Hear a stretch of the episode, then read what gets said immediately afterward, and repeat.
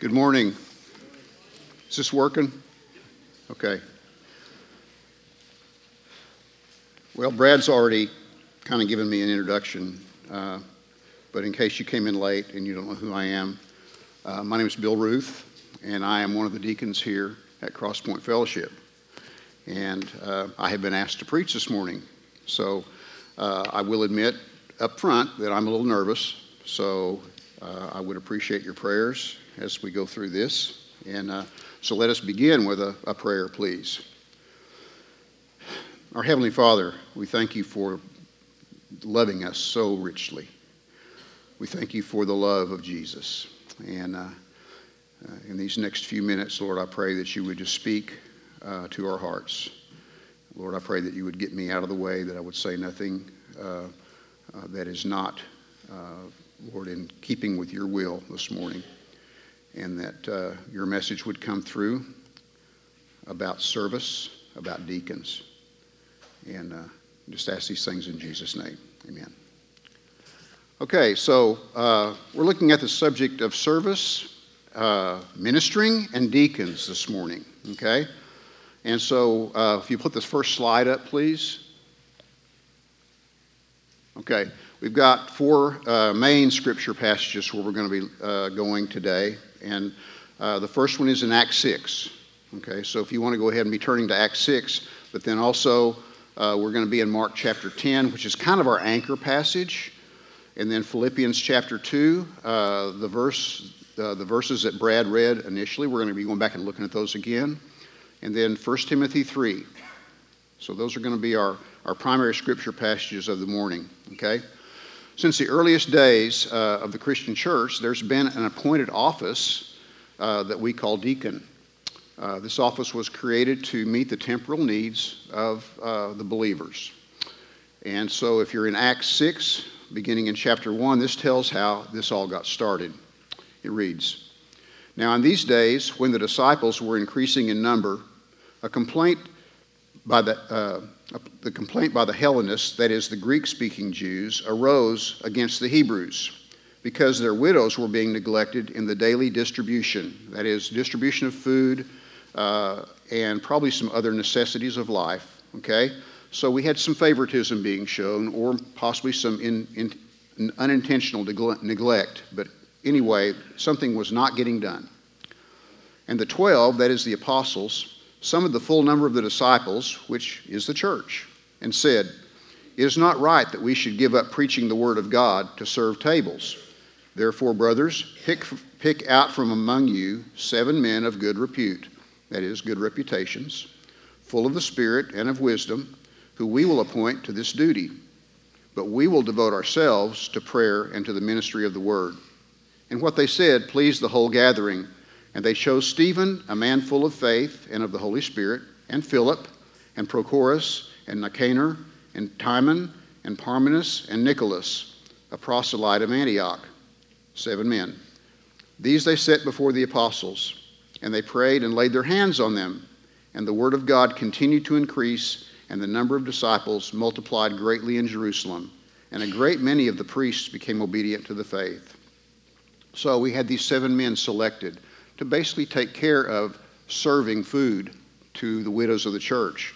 And because they did that job and because it freed up the apostles to be able to focus on prayer and the ministry of the word, the church flourished. Okay? Many new people uh, came to Christ and the church grew. Okay? This is the first account of the office of deacon in the New Testament, but if you'll notice, you didn't see the word deacon appear in the text. Okay? The office of deacon was unofficially established here. All right, but, but then it became officially established. Uh, there's a couple of places where the word deacon appears twice, okay, in the New Testament. Once is in Paul's salutation to the Philippian church. In the, uh, the letter to the Philippians, in verse 1 1, he says, Paul and Timothy, servants of Christ Jesus, to all the saints who are in Christ Jesus at Philippi with the overseers and deacons. So he addresses the deacons, that is, officers of the church, along with the overseers, who also were called elders. Okay? Again, in 1 Timothy chapter 3, verses 8 through 13, Paul lists the qualifications for someone who is going to be a deacon, okay, and fulfill that office in the church. We're going to go to that later. We're not going to look at that right now. So the Greek word that trans, is translated deacon is diakonos. Uh, and if you can put up that second slide, okay, there are several words that we're going to be looking at here. And uh, uh, the first is diakonos. That's, how, that's the word that is translated deacon. Okay? Since this word deacon only appears a couple of times uh, in the New Testament, you may think that the word diakonos isn't used very often, but in fact it is. Okay? It's used a lot. It's just translated in different form. Okay? Uh, it's translated as servant, minister, waiter, and attendant. There's a derivative of the word uh, diakonos, diakonia, and that's translated to serve, to attend to, and to wait upon. And then there's another derivative, diaconia, and that's translated as service, attendance, and aid. It's also uh, translated as ministration. And when you go back to uh, Acts chapter 6, where they, it said their, their widows were being neglected in the daily distribution. If you look at the old King James Version, the word distribution is replaced with the word ministration. And guess what? That's diaconia. Okay? So the word actually appeared there, it just it was never translated as the word deacon. Okay? So these words are all throughout the New Testament. There's also a word for slave or servant, which is doulos. Okay? And doulos often appears w- along with uh, the word uh, deacon or diakonos. Okay?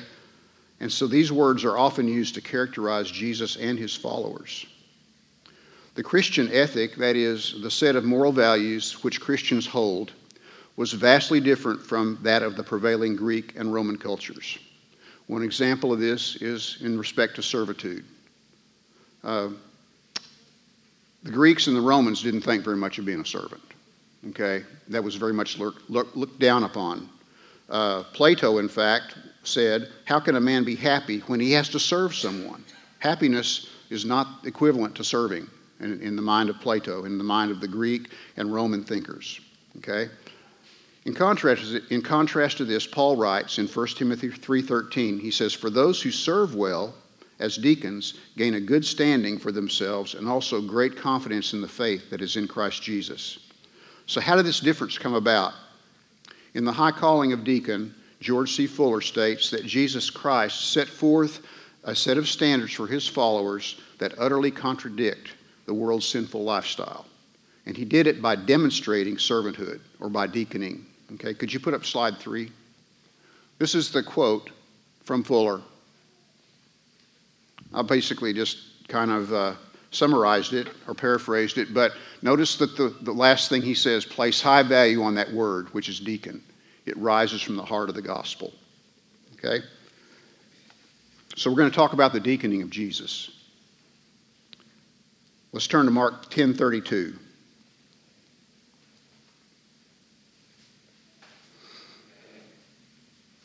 Okay, our key passage is really going to be uh, verses 10, uh, 42 through 45, but we're going to start in verse 32 to get the context here, okay? So that you'll know kind of how this, uh, the, how the key verses fit into the overall. And as they were, and they were on the road going up to Jerusalem, and Jesus was walking ahead of them, and they were amazed, and those who followed were afraid. And taking the twelve again, he began to tell them what was to happen to him. Now, I'm going to go off script here for just a second. Okay? Jesus was walking ahead of them and they were amazed.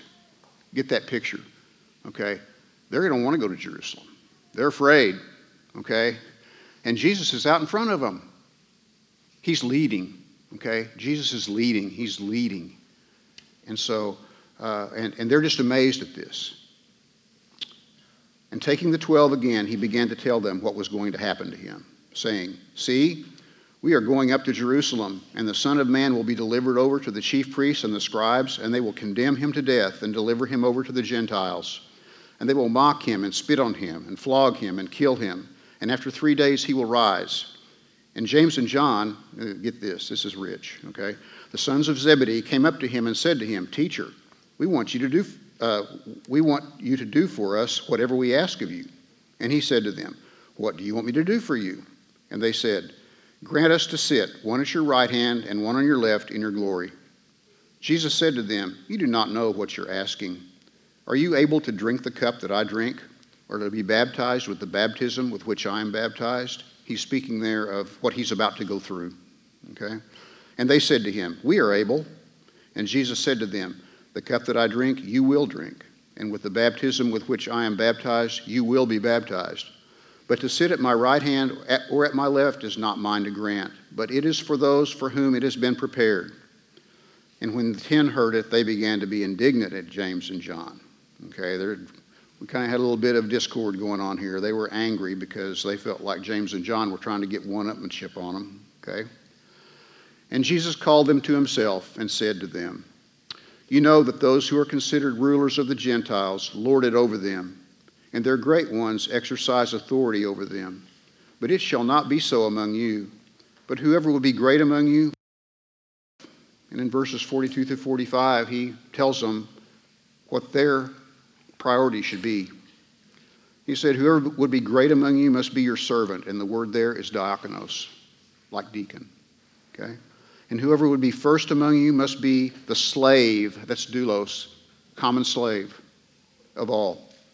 For even the Son of Man came not to be served, that is, he didn't come to be deaconed to, that's the word there, but to serve, to deacon, and to give his life as a ransom for many. I would do this. I would make this thing right. I'd fix it.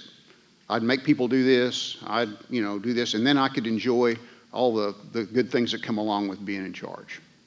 Okay? So Jesus, he, he kind of uh, he kind of put that on its head. He put the cultural norms upside down, and he promoted selfless service to first place and demoted self-seeking leadership to last place. Jesus demonstrated the lowliest act of service in, his, in the culture of the day when on the night he was betrayed, he washed his disciples' feet. It's recorded in John 13. So we're going to turn to John 13 right now, okay? Please do that in your Bibles.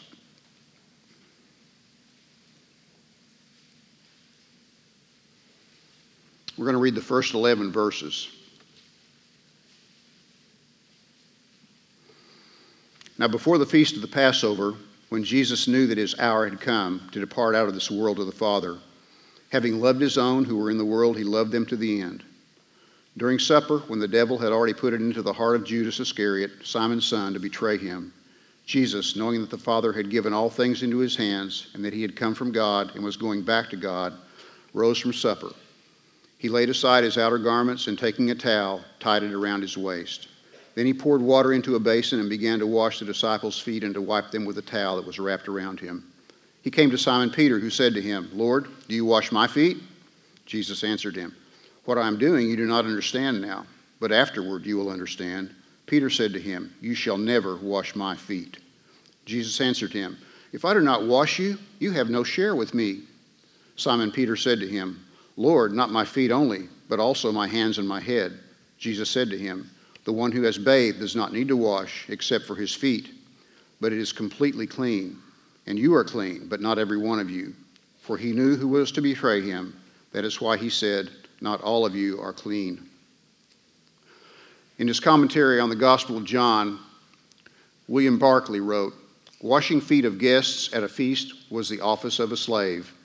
The disciples of the rabbis were supposed to render their masters personal service, but a service like this would never have been dreamed of. Yet here we have the rabbi washing the feet of the servants. The roads of Palestine uh, were dirt trails. They weren't like our roads today and they were either dry and dusty or they were wet and muddy, depending on the weather. Furthermore, a lot of animals traveled those trails, okay? Horses, donkeys, camels. So there would have been a lot of animal droppings on the trails. And people would be walking along these trails uh, either barefoot sometimes or mostly with sandals, but sandals that didn't pr- provide very much protection against the, the dirt and, and grime on the trails. So you can imagine that foot washing was a very dirty, nasty business. It was performed only by the most menial of slaves. Uh, so, uh, what Jesus did was a big come down. But guess what the disciples were doing? Luke 22 24 says that on this very night, the night that Jesus was betrayed, the night that they had the Last Supper, the disciples were arguing among themselves about which of them would be the greatest. Again, here they go. It is in this context that Jesus washed their feet. And by the way, Judas Iscariot had not yet left the room, and Jesus washed the feet of his betrayer as well. Now turn to Philippians 2. This is the passage that Brad wrote, read earlier. Philippians chapter 2.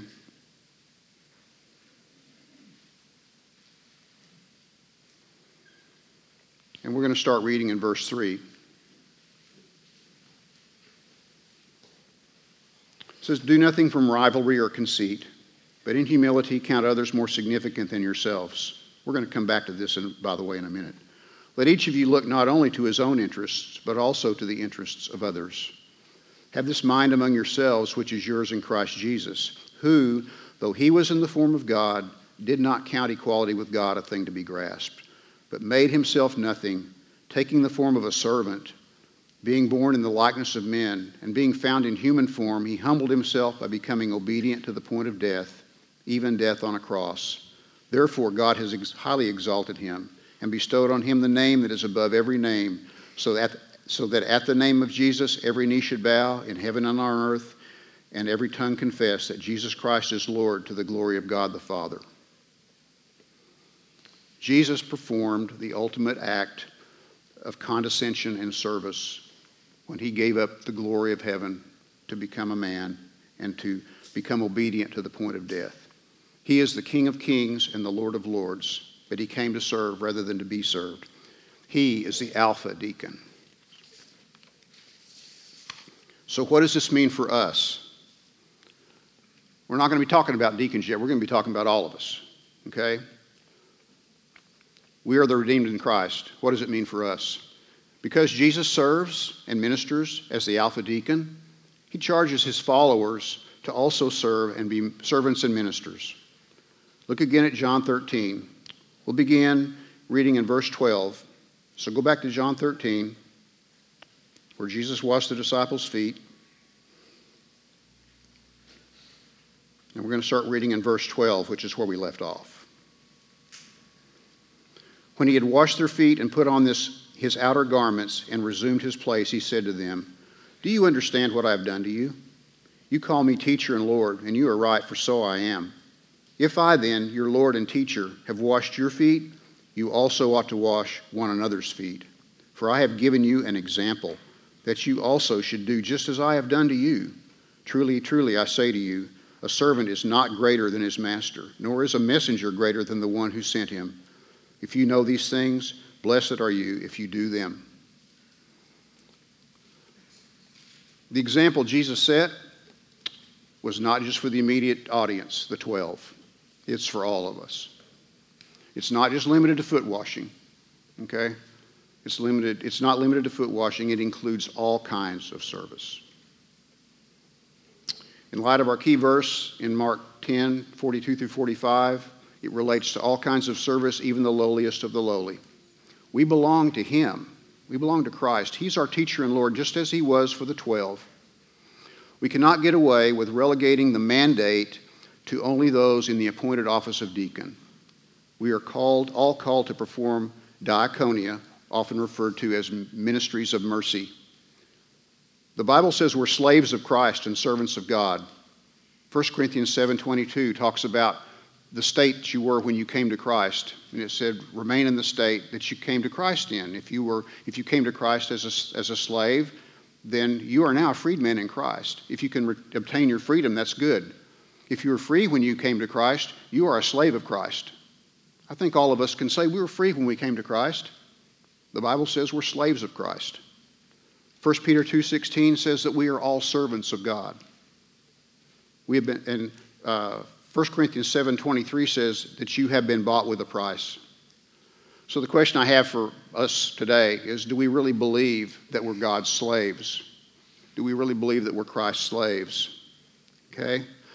Uh, the Apostle Paul believed this about himself. uh, often in his letters, he referred to himself as the bond slave of Christ. Again, this contradicts our current culture. What are the things that are valued in the United States of America today? What are the values that we have? Uh, we hear things like individualism, autonomy, independence, self determination. Statements that we hear are I want to be my own person, I want to follow my heart, I want to be free to pursue my dreams. We hear these all the time. These don't sound like the statements that a person would say if they believed they were really God's slave or God's servant. Sounds like things that we would say if we were primarily thinking that we were our own God. Um, being a slave of Christ runs 180 degrees from these. Put up slide four, please. Barclay, uh, William Barclay, who wrote commentaries on a number of the books of the New Testament, uh, says in his commentary on John, he says, When we are tempted to think of our dignity, our prestige, our place, our rights, let us see again the picture of the Son of God, girt with a towel and kneeling at his disciples' feet. So, what motivates the servant heart? It's love love for God and love for people by the power of the indwelling spirit that we have in us as the redeemed of Christ, we have the ability to love others as Jesus loved us. He loves us in spite of what we are and who we are. In the latter part of John 13, verses 34 and 35, Jesus said, A new commandment I give to you, that you love one another. Just as I have loved you, you also are to love one another. By this will all people know that you are my disciples, if you have love for one another. So, what does this look like? Well, we know what it doesn't look like. James says, and James 2:15 through 16 says, if a brother or sister is poorly clothed and lacking in daily food, and one of you says to them, Go in peace, be warmed and filled, without giving them the things needed for the body, what good is that? 1 John 3:17 through 18 says, But if anyone has the world's goods and sees his brother in need, yet closes his heart against him, how does God's love abide in him? Little children, let us not love in word or talk, but in deed and in truth.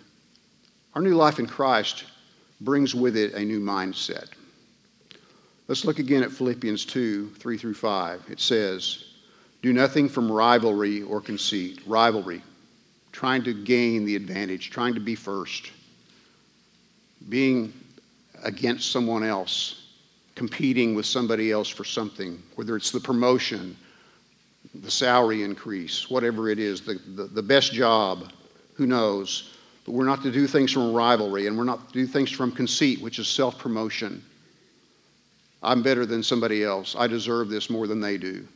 Okay? Those things have no place in the life of the believer. And yet, I'm afraid we're all guilty of it. It says in humility, humility, not a real popular word in 21st, 21st century America. In humility, count others more significant than yourselves. Let each of you look not only to his own interests, but also to the interests of others. Have this mind among yourselves, which is yours in Christ Jesus, this new mindset. Okay? The mindset not of the world, but of Christ.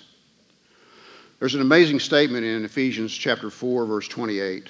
Uh, it's, it's something, I don't know how often we, we read this verse, but uh, uh, it's just amazing. Uh, this is how love plays out, okay, in this new mindset. Paul says, Let the thief no longer steal, but rather let him labor, doing honest work with his own hands. So that, why? So he can buy new clothes and amass the world's goods? No. It says, but rather, so that he will have something to give, to share with anyone in need. In other words, let's read it again. Let the thief no longer steal, but rather let him labor, doing honest work with his own hands, so that he will have something to share with anyone in need. That's why we work. Okay? We have to provide for our own needs, so sure. There's nothing wrong with us having the world's goods. But the question is are we concerned with sharing with people in need? We are all in this room we may have different standards. We may have different salaries and income levels, and we may have different uh, types of houses that we live in and different kinds of jobs, and some pay more than others. And, you know, uh, some of us may be pretty well off and others may not be by, by uh, the standards of this country, but uh, we are all wealthy by the world's standards. The question is uh, what do we do with our money? Do we obligate ourselves to the, to the point of our, our full income? To be able to buy a house and to have a car and to provide for food and clothing and so forth, and vacations and extras, swimming pool, you know, extra cars, uh, whatever, and then we don't have anything left over uh, if there's a need that arises. We're strapped, okay? We've, we've exhausted our resources providing for our own needs and wants. Okay? This is not the biblical model. Uh, when this was written, these people had very little. We're thinking about a thief that steals and then he gets a job working with his hands, making maybe a denarius a day, okay, which would buy a loaf of bread. And so we're talking about people that lived in poverty. And, you know, I came under great conviction preparing this message. I really did. Uh, put up slide five, please. This is uh, Fuller again. He writes No Christian, not even an apostle, can give away his or her responsibility for the poor and the needy, the deprived and the dispossessed. And all these, these ministries of mercy are to be primarily directed towards the fellowship of the saints, that is, believers in Christ. We're also to minister to our neighbors who are not just in the fellowship, not yet in the fellowship. Galatians 6:10 says, "So then as we have opportunity, let us good to, do good to everyone, especially to those who are of the household of faith." Uh, regarding the command in the Bible to love our neighbors as ourselves, you know, Jesus said the first, the great commandment, love God, and then love your neighbor as yourself. And uh, uh, so a lawyer asked Jesus, What does that mean, Jesus? Who's my neighbor? And Jesus told the parable of the Good Samaritan in Luke 10 25. A man was going down from Jerusalem to Jericho, and robbers attacked him, beat him up, left him half dead, took everything he had. Uh, three people came by. One was a Levite, one was a priest, and one was a Samaritan. The Levite and the priest just kept on going. They looked at him and kept going. The Samaritan, a person who the man laying there beaten up on the ground would probably have despised because Jews and Samaritans did not like each other. In fact, Jews considered Samaritans unclean. He took this man, spent his own resources providing care for this man and bringing him back to health. So Jesus said, Which one was the neighbor? And the lawyer said, The one who showed him mercy. Um, excuse me. When we love our neighbors with ministries of mercy, that could be the means by which they open their hearts to the gospel and are brought, in, brought to faith in Christ. So we have considered the reality of the call for all believers to perform ministries of mercy. And now uh, we'll finally talk about deacons. The Bible clearly teaches that certain people, properly selected and appointed by the church, have a special responsibility for the administration of the mercy ministries. Uh, as we saw, this was first accomplished uh, in the early church in Jerusalem when the seven men were selected. Uh, Paul also refers to uh, deacons in uh, the salutation to the Philippian church and in Timothy. This office continued to exist into the second and third centuries and uh, became a permanent office up until today, when it still is. So, what are the qualifications for a deacon? Who are deacons? In Acts 6, uh, they, they, were, they were to be men of good reputation, full of the Holy Spirit and wisdom. In chapter 3, Paul gave a much uh, more extensive list of what the qualifications would be. Uh, chapter 3 of the first letter of Timothy. So turn to 1 Timothy chapter 3, verses 8 through 12 is what we're going to be looking at. 1 Timothy chapter 3.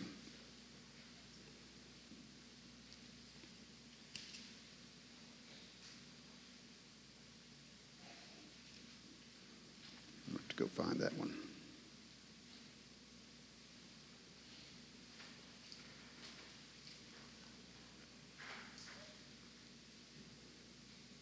Okay, Paul is just, in the previous verses, he list, listed the qualifications for the elder or the overseer.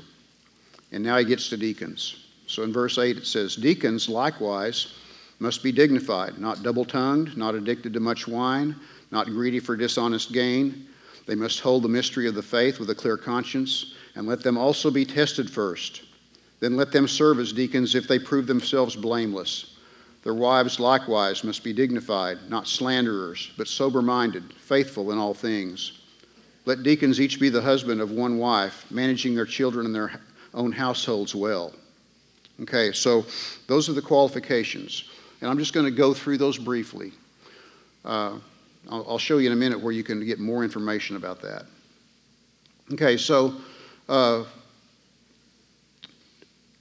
deacons are to be dignified. This just means they're to be honorable. Okay, they're to have good reputations. Uh, they're not to be double tongued. They don't speak out of the both sides of their mouths, and their tongues are under control. Uh, in James chapter 2, it talks about the tongue, the tongue being a fire, and the tongue is capable of great evil.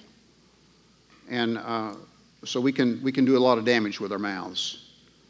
And deacons, because they are involved in the mercy ministries and maybe helping someone in need, they may have some pretty sensitive information about an individual, about their household, about their income, and so forth, and what's going on with their life, their circumstances. They have to be careful with that information. They have to be confident, hold it in confidence. Uh, they can't share it inappropriately. Okay? So the deacon has to have control of his tongue. Okay? Uh, he can't be addicted to much wine. He's not to be addicted to much wine. Not controlled by the desire for it. Okay? Or for any substance for that matter. He's not greedy for dishonest gain, so he exhibits honesty and integrity in his financial matters. He's not controlled by the desire to amass riches to make a lot of money. For some people, making a lot of money is a big goal, and they will sacrifice a lot to get there. But that is not the kind of person that is to be a deacon. Okay? Uh, they're to be tested first. Oh, uh, they're, so, they're to hold the, to the mystery of the faith with a clear conscience. The mystery of the faith, uh, you know, I was wondering what that was. I, I looked around. Really, it's, it's the gospel. It's the gospel of Christ, the mystery of the faith that we are saved by grace. So I would say that in here, you want to be sure that the person who is a deacon holds the proper view of who Christ is, the, whole, the proper view of Scripture, the proper view of, of what it means to be a Christian. Okay? And then uh, they have a clear conscience. They're not beset with uh, besetting sin that keeps them beat down. Okay? They're to be tested. This is not a multiple choice quiz or something like that, but it's, a, it's they're to be observed. You watch them, you talk to them, you get to know them, you find out what's going on in their family, you, you find out what they believe. You watch them for a while, you see how they behave, how they conduct themselves, before you say, this person can be a deacon. Okay? Uh, they're to be the husband of one wife there's been a lot of uh, discussion, different ideas about what that means, but uh, primarily it means they hold to the moral standards of Christian marriage and sexual conduct, which, by the way, ran pretty much 180 degrees out from what the Romans did. Okay? Uh, marriage and sexual conduct in the Roman Empire was, uh, was far different from Christianity. Uh, They are to manage their children and their households well, something that could be observed. Okay? The qualifications for the deacon's wife are given in verse 11. They too are to be dignified, like their husbands, honorable, and not slanderers. This is parallel to the, the deacon not being double tongued. The deacon's wife is going to be privy to some of the same privileged information that the deacon is, has access to about people that are being helped. And so she is not to use that inappropriately to harm or damage the person. Okay, they're to be sober minded and faithful in all things. This is a tough list. Okay? And nobody does it perfectly, but it has to be something that characterizes people. Okay? I strongly recommend, uh, you can put up slide seven. We missed slide six? Yeah, we got slide six, okay? Put up slide seven. If you want more information, uh, ben preached a couple of really good sermons uh, uh on the occasion of deacon appointment uh, on two different Sundays. The, the, the, latest two in the archive on the website, if you go to the uh, audio, audio archive, is deaconing, dated January 22nd, 2012, and deacon appointment, dated January 31st, 2016. Uh, there's a much uh, more extensive treatment of the what it takes to be what the qualifications of a deacon mean in those two sermons, and so I recommend that you listen to them. So, what does a deacon do?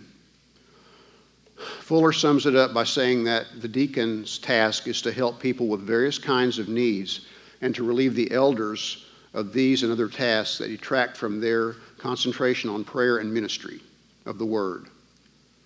So the specific duties of a deacon are going to vary, and Fuller says they vary based upon the nature of the neighborhood. What are the needs? Who are you ministering to? What's the situation? Okay? Crosspoint Fellowship currently has 26 deacons. We minister in a wide variety of areas, and I'm going to read those areas for you. They're not going to be up here on a slide, there's a lot of them. Uh, but we have these areas uh, of ministry where we, where we work, okay? Baptism, benevolence, children's ministry, uh, care of the elderly and infirm and other members, event preparation, facilities, finance, hospitality, Lord's Supper, media, missions, offering, parking, security, technology, web development, worship, young adult ministry, youth ministry, Sunday morning coordination, and deacon administration. That's a lot. Lots, a lot of things there, okay? But these aren't stovepipes. They're not hard and fast boundaries that can't be crossed. Uh, deacons have a lot of flexibility here, and we will move around among different ministries uh, as the need arises. And at the same time, we need to get the entire congregation involved in these ministries. These aren't just 26 men doing everything, okay? We involve you. And because remember, we all have that responsibility. We, we as deacons are to keep our eyes and ears open to needs. And not only to the local body, but we also need to keep our uh, eyes and ears open to the bigger picture, the worldwide church.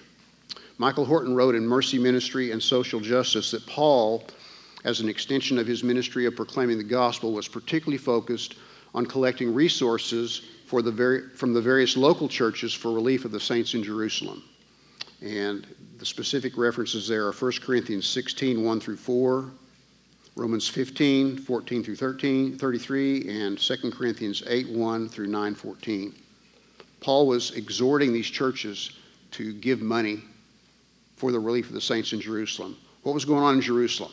Okay, well, Jerusalem was the seat of Judaism Okay, Jerusalem was where Jesus was crucified. He was tried and crucified there. Okay, he was crucified for what the Pharisees and Sadducees claimed was blasphemy. And so his followers were considered to be heretics. They were hounded by the Jews, they were persecuted by the Jews. Uh, most of the Christians in Jerusalem had probably lost almost everything they had. They lost their jobs, their property. Uh, pretty much everything. Some of them had lost their lives. Okay, some some them had been martyred, and they were in deep poverty. They were in deep poverty. So Paul was collecting and delivering this offering to, to relieve their suffering.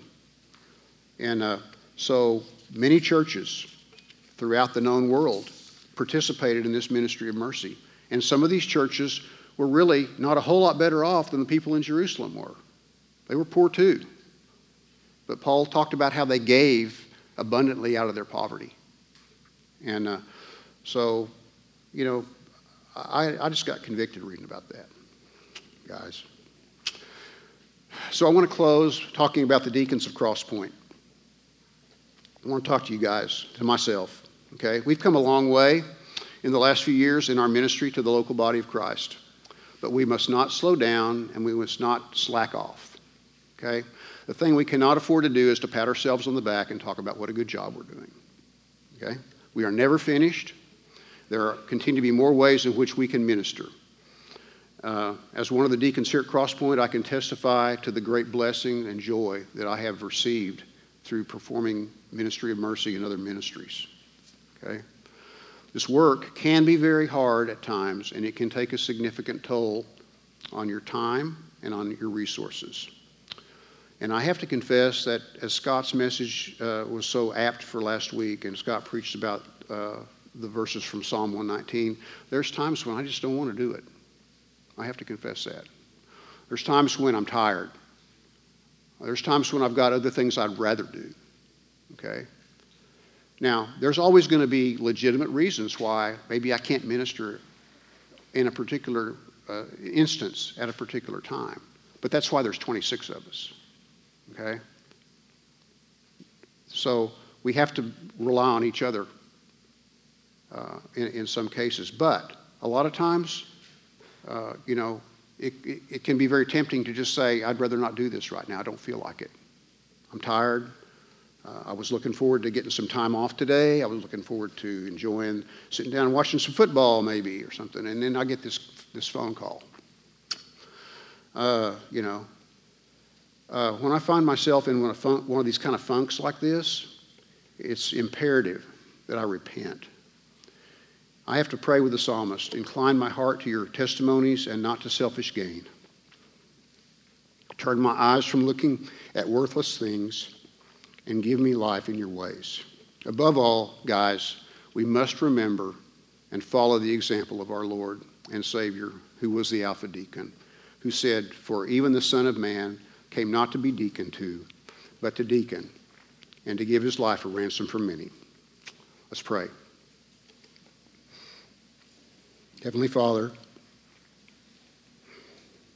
Lord, your word speaks truth to us, and it tells us of the way we are to be, the way we are to live as your people.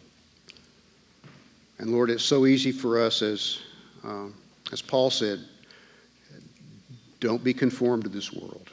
And Lord, that is a constant battle for us, we have to confess. The world is pressing in on us all the time. And Lord, we have to stay in the Word. We have to stay close to you. We have to constantly examine our motives we have to constantly examine our priorities to make sure, Lord, that uh, we aren't letting the world press us into its mold. So, Father, I pray that we could go out this week and we could think about our service, how we minister to others, how we perform the ministry of mercy as individual Christians. And Lord, as, uh, as deacons here at Crosspoint, I pray that we would uh, be constantly aware of our tremendous responsibility, Lord, but also the tremendous privilege that it is. And that, that uh, we would follow the example and, and, uh, of our Alpha Deacon, Jesus.